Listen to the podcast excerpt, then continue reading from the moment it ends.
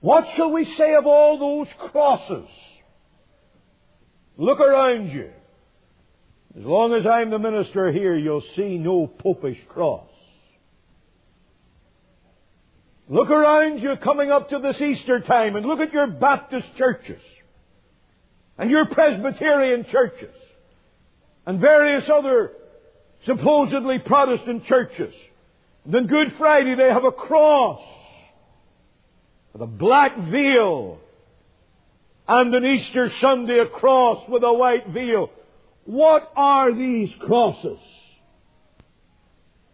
What are these holy pictures of Jesus? Of angels? Most ludicrous, man, the devil must be laughing. Most ludicrous when the mighty angels of God are painted as nude little babies with dimpled cheeks and fat buttocks. An insult to God. What are these things? What are the manger scenes? Sheer, rank, rampant idolatry.